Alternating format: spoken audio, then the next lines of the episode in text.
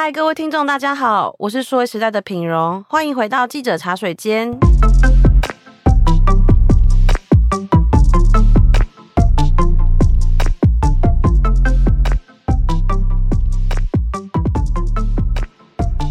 今天要来跟我们一起聊新闻的是数位时代的记者易涵，易涵你好，大家好，我是易涵。暌违两年呢，LINE 呢再次举办实体的 LINE Converge 的活动，那这个也是 LINE 呢问世诞生的第十一年。那讲到 LINE 呢，想跟大家分享一个小故事。其实 LINE 的诞生呢，是在那个日本的三一一地震的时候呢，创办人发现呢，因为那个日本大地震的时候，很多的电话都没有办法打，无法通讯。那在事发三个月后呢，他就推出 LINE 这个东西，让用户可以在就是不用缴这额外的电话费的情况下呢，透过网络啊，然后传送讯息，然后也推出了这些大家又很喜欢的已读啊、贴图啊这些功能，这样。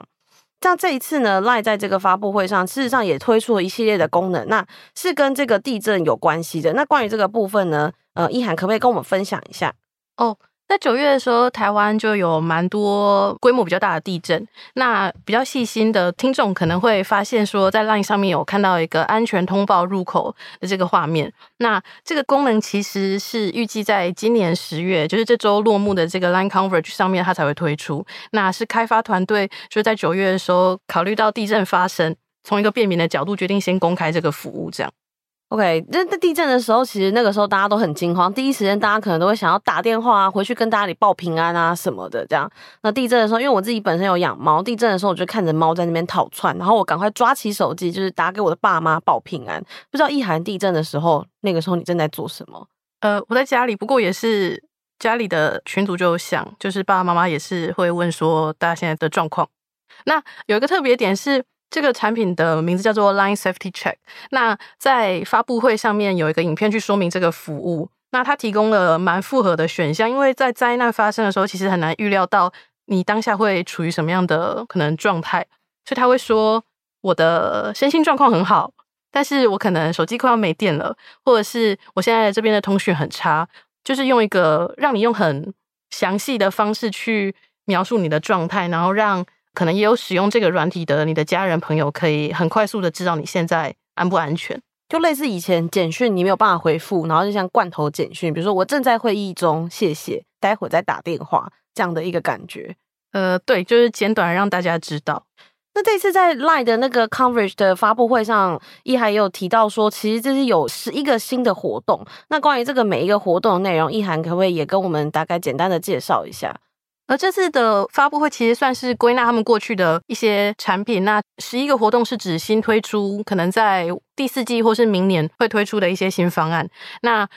我自己感觉上，他们有分几个不同的大方向，像是他们会去做内容的一些生态圈的布局，那去提供更多的金融服务。那从生活可能食衣住行或是安全去提供。计程车服务啊，安全通报，像刚提到的 Line Safety Check，或者是去深化你跟你生活中有连结的这个社群的互动，那以及大家都会有的购物行为，电商，不管是拼团或是群组送礼之类的。那我觉得比较特别的点是内容的部分，因为在 Line 上面就有类似 Line Room 或者是社群，就是各式各样的创作以及贴图。嗯，那这个是 Line 自己内部的生态圈的创作者，这是内部的。但他们也预计在第四季或者是明年上半年，他们会跟外部的电子书读墨，还有博斯运动赛事去做串联，等于是说他们也会从在 Line Today 去引进更多的外部的专业内容，让大家可以算是把 Line Today 打造成一个内外的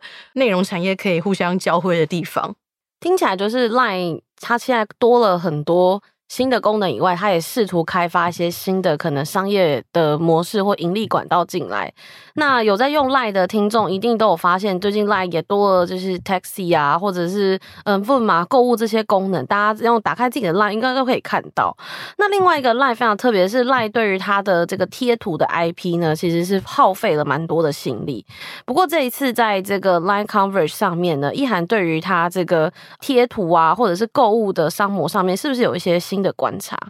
哦，这次有一个特别的点是，他们有去归纳了在二零二一年，就去年六月推出的这个贴图超值方案。那有提到说，贴图超值方案对于他们在扶植就是中小型的创作者，就是扮演了一个很大的帮助。那大家可以想象一下，假设你原本只有十组贴图可以选，那你再怎么选，除非你多买新的，不然你只能从这十组贴图去找有趣的贴图，或是符合你当下心境的贴图传给你的朋友。但是你如果使用贴图超值方案的话，你可能会有假设，你可能突然多了，总有一百组可以选，那你可能会在另外的九十组里面去找到更贴近你当下心情的一个图片传出去。那这样某程度来说，其实是在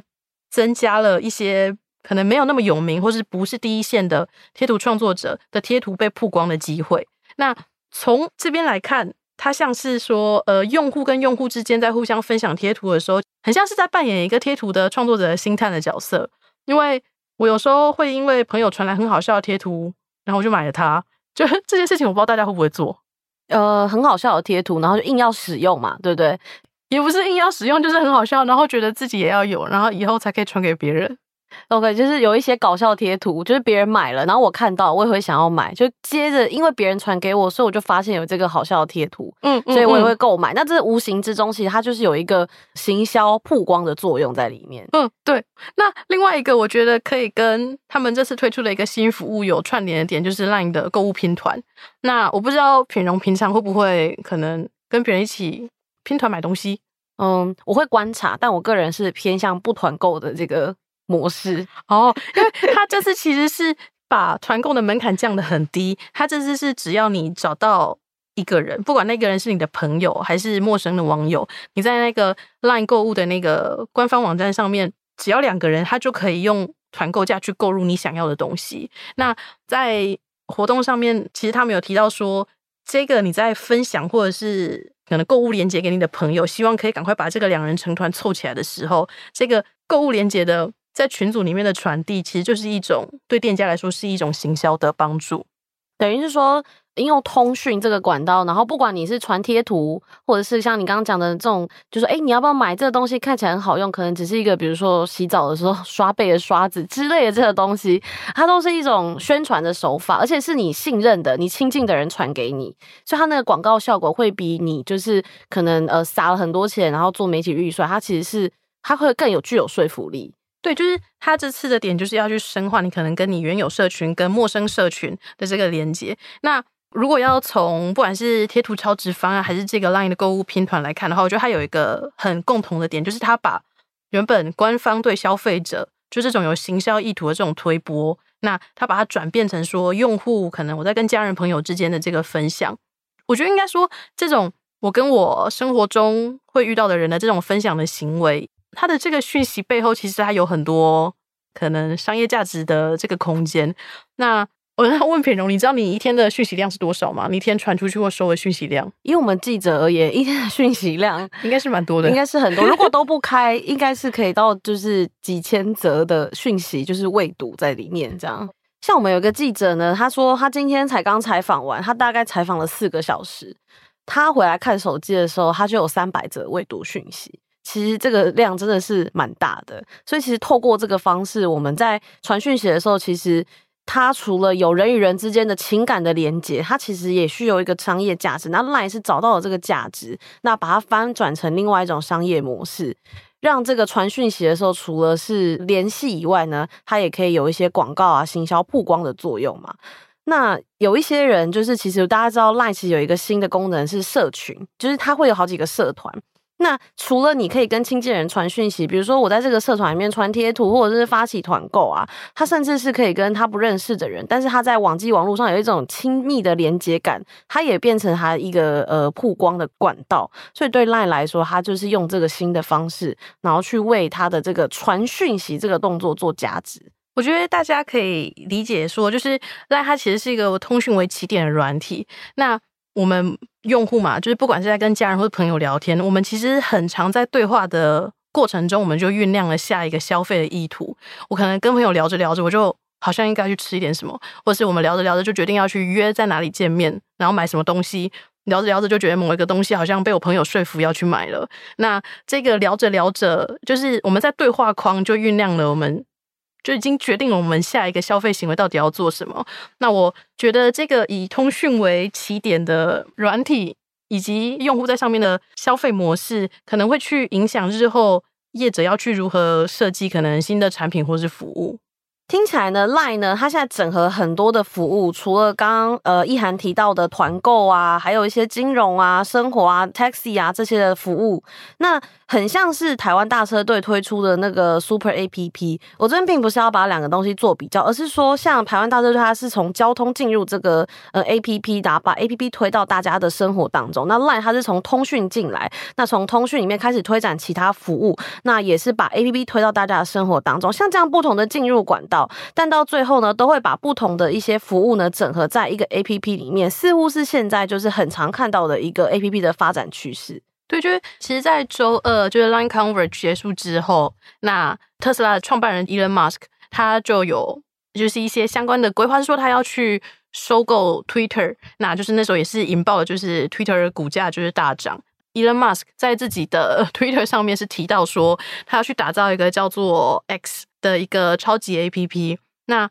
这一点的话，大家可以去看一下彭博，他其实有出一篇报道，是他拿在中国会使用的一个也是通讯软体，那它也几乎是大家可以称之为超级 APP 的一个生活的产品，就是微信。他拿微信去跟这个 X 去做对标。他们两个以及 LINE，他们有一个共同点，就是像品荣刚才说到的，他们都是从通讯起家，然后去延伸各式各样的生活服务，去整合成一个可以说是一站式的 APP。所以以一站式 APP 来说，其实大家可以看到，比如说。不只是 LINE 跟那个台湾大车队，或者是像中国的微信啊这一类的 APP 服务，其实都把很多的功能全部整合进来。那当然，他们可以做这些东西，也是基于他们有许多庞大的用户群在里面。比如说，台湾大车队有 Taxi 的累积的人，那 LINE 就是有很多通讯的人嘛。LINE 在台湾的渗透率是超过九成，两千一百万人都拥有 LINE，这是一个非常惊人的数字。不过，是说 LINE 现在跨入这个一站式 APP 的领域里面呢，会不会有一点晚？就是说，虽然说 LINE 它做了金融，那做了呃动态 Live Room 这些东西，但这些东西其实已经有现行的很多的软体呢，在吃这一块的市场。所以呃 lie 有这样的流量，那 LINE 对于把流量转换成真的是变现或者是商业模式的策略上，他们有一些什么样的做法？其实像是大家可能会觉得说，像 lie 上面有两千一百万的月活跃用户嘛，但是。就刚好在记者会，就是 LINE 发布会的最后，LINE 台湾的执行长就是陈立仁先生，他有提到说，他们 LINE 台湾内部在提案，就是要打造专属台湾人自己的生活 APP 的时候，凡是有说出“反正我们有两千一百万用户”诸如此类的话，都很容易会被在内部都会经历到很严格的挑战跟质疑。就是在 LINE 内部，他们其实是不会把。很大的用户数去视为推出的产品就会必然成功的因素，不会是一个优势，或者说不会是必然成功的条件啊。对，也不能说不是优势，它确实是一个很大的优势。嗯。我觉得就是因为有这个很大的优势，才会支持他们去进入像是计程车啦、云端发票管理啦，或者是纯网保。因为这次 LINE 也推出了汽机车的强制险，在他们的这个 LINE Bank 上面。那我觉得是因为有这个很大的用户，他们才会。可以说给他们勇气吗？就是给他们 有这个技术，他们才能这样做，去进入一个已经有很多成熟或是已经被大家广泛采用的产品的这些竞争相当激烈的市场。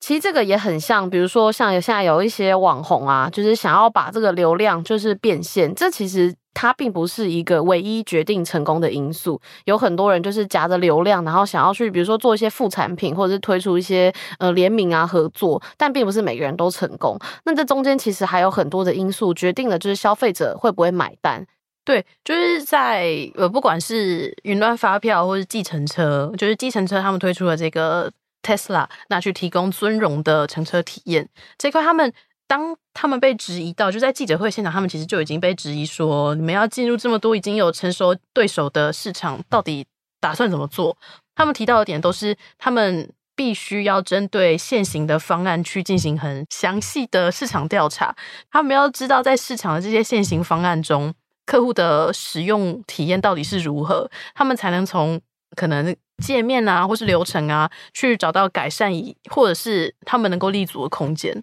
OK。那这次呢，在这整个 Line Coverage 里面的发表呢，记得易涵也有分享，是说他其实还有一些就是对未来 IP 的想象跟规划，那是有以一个影片的形式来呈现。那这部分易涵可不可以跟我们谈谈，就是在影片里面看到了什么样的他们对 IP 的愿景？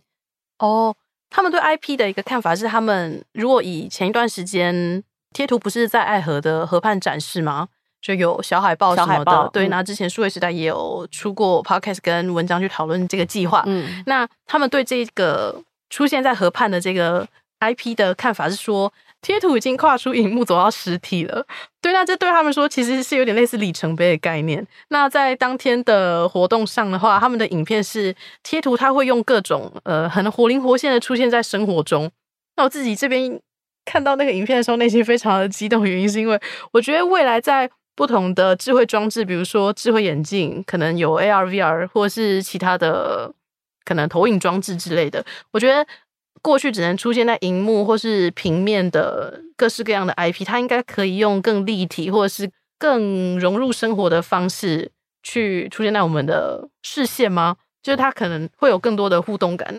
所以大家可以知道，如果有听我们 podcast 的听众，可以知道数位时代的记者们非常喜欢小海报贴图。所以未来呢，如果 AR 然后结合 IP 的这个操作，我们就是可能记者戴着眼镜就可以看到小海报，可能在空间中的某个地方出现，躺着躺着，或者是像那个呃猛虎下山的贴图好了，可能它就会真的有这个就是动态的贴图呈现在真实的空间里面。对，就等于是 IP 或是过去。出现在平面或是荧幕上面的各式各样的贴图，真的可以进到大家三 D 的这个视线中。那我觉得这个不同的 IP 出现在更多元的场景，对于创作者来说也是一个一个注意，或者是等于是增加他们被看到，或是更多衍生性创作的空间。这样。那大家呢，有没有用一些 Line 的功能？那如果大家用 Line 的功能，无论是 Line Taxi 还是 Line Bank，有一些反馈或心得的话呢，都欢迎大家在下面留言跟我们分享。今天非常感谢易涵的分享，来跟我们谈谈呢 Line Converge 二零二二的内容。那别忘了呢，也在下面给我们五星好评。如果有任何的想法或想听的题目呢，欢迎可以留言告诉我们哦。那谢谢各位听众的收听，我们下周再见，拜拜，拜拜。